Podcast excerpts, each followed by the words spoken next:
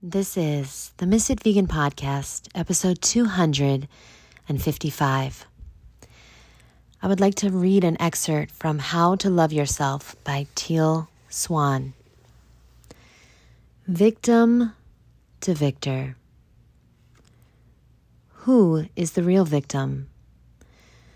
Part of loving ourselves is stepping out of the role of the victim. Before we continue, I must make something crystal clear. People in the world find themselves in positions where, by human definition, they are absolutely victims. In the spiritual and self help field, this is often denied, giving rise to a movement of victim shaming, as if it is always wrong to feel like a victim or to perceive yourself as it is as one no matter the circumstance you find yourself in. This is not what I am saying at all. There is a big difference between the very real experience of being a victim, including the thoughts and emotions that come with the healing from that experience, and victim mentality in and of itself. Many of us think we do not have a victim mentality when in fact we do there are varying extremes of victim mentality. It can manifest when we have a handicap and, a, and we pity ourselves for an accident that we can't control and we can't change, and that has now caused us to feel as if we are incapable. It can also manifest when we have a job we hate but are convinced we have to keep that job. In fact, we are in the role of the victim anytime we feel powerless to something else, whether we feel power, powerlessness to a self limiting belief, a person, a government, or a circumstance. It's easy to slip into the belief that we aren't in control of our own lives. But whenever we don't see that we are in control of our own lives, we get stuck in the role of victim. Being a victim does have some nice perks.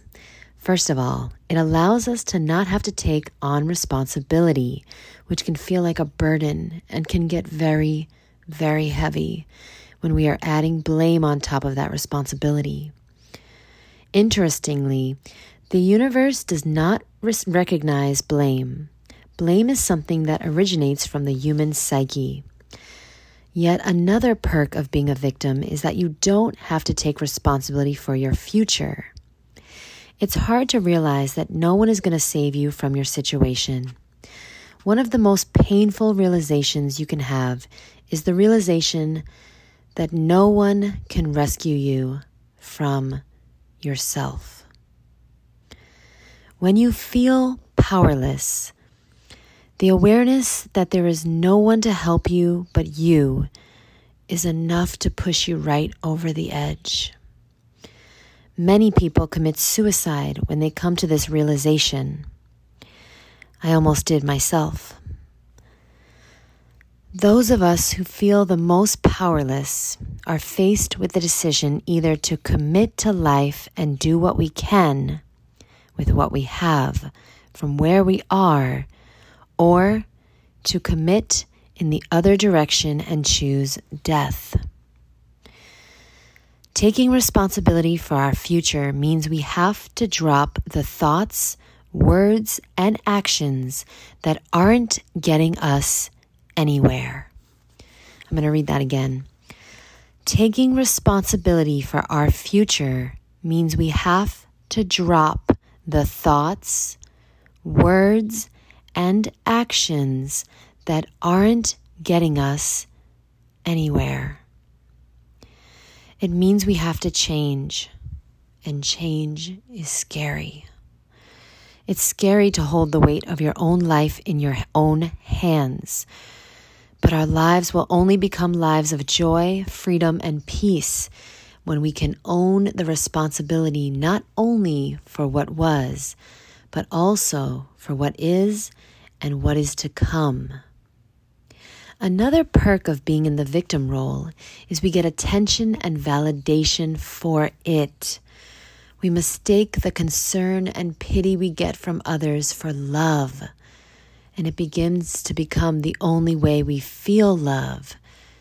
We become very scared that if we gain autonomy or our problems go away, we will be all alone. People get tired of giving us attention and validation for our pain after a while. They begin to gravitate away from us and we feel abandoned. Our only hope is to find someone new to validate and pity us. And so I'm going to stop here because it's it's like 2 in the morning again, but I really wanted to get that out. And this is from a book again called How to Love Yourself by Teal Swan. This is an amazing book that I highly recommend. And she's just a really prolific writer and she tells her life story so beautifully and she gives so many exercises that have been so helpful to me.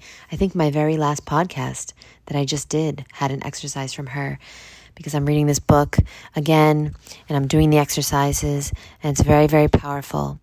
And I hope that you get this book and I hope that you realize I hope you realize that being a victim doesn't get you the life that you really, really want. It doesn't. Victims never get what they want. And so I want you to just think about that. Thank you very much for listening. I'll see you in the next episode. Bye, Boo.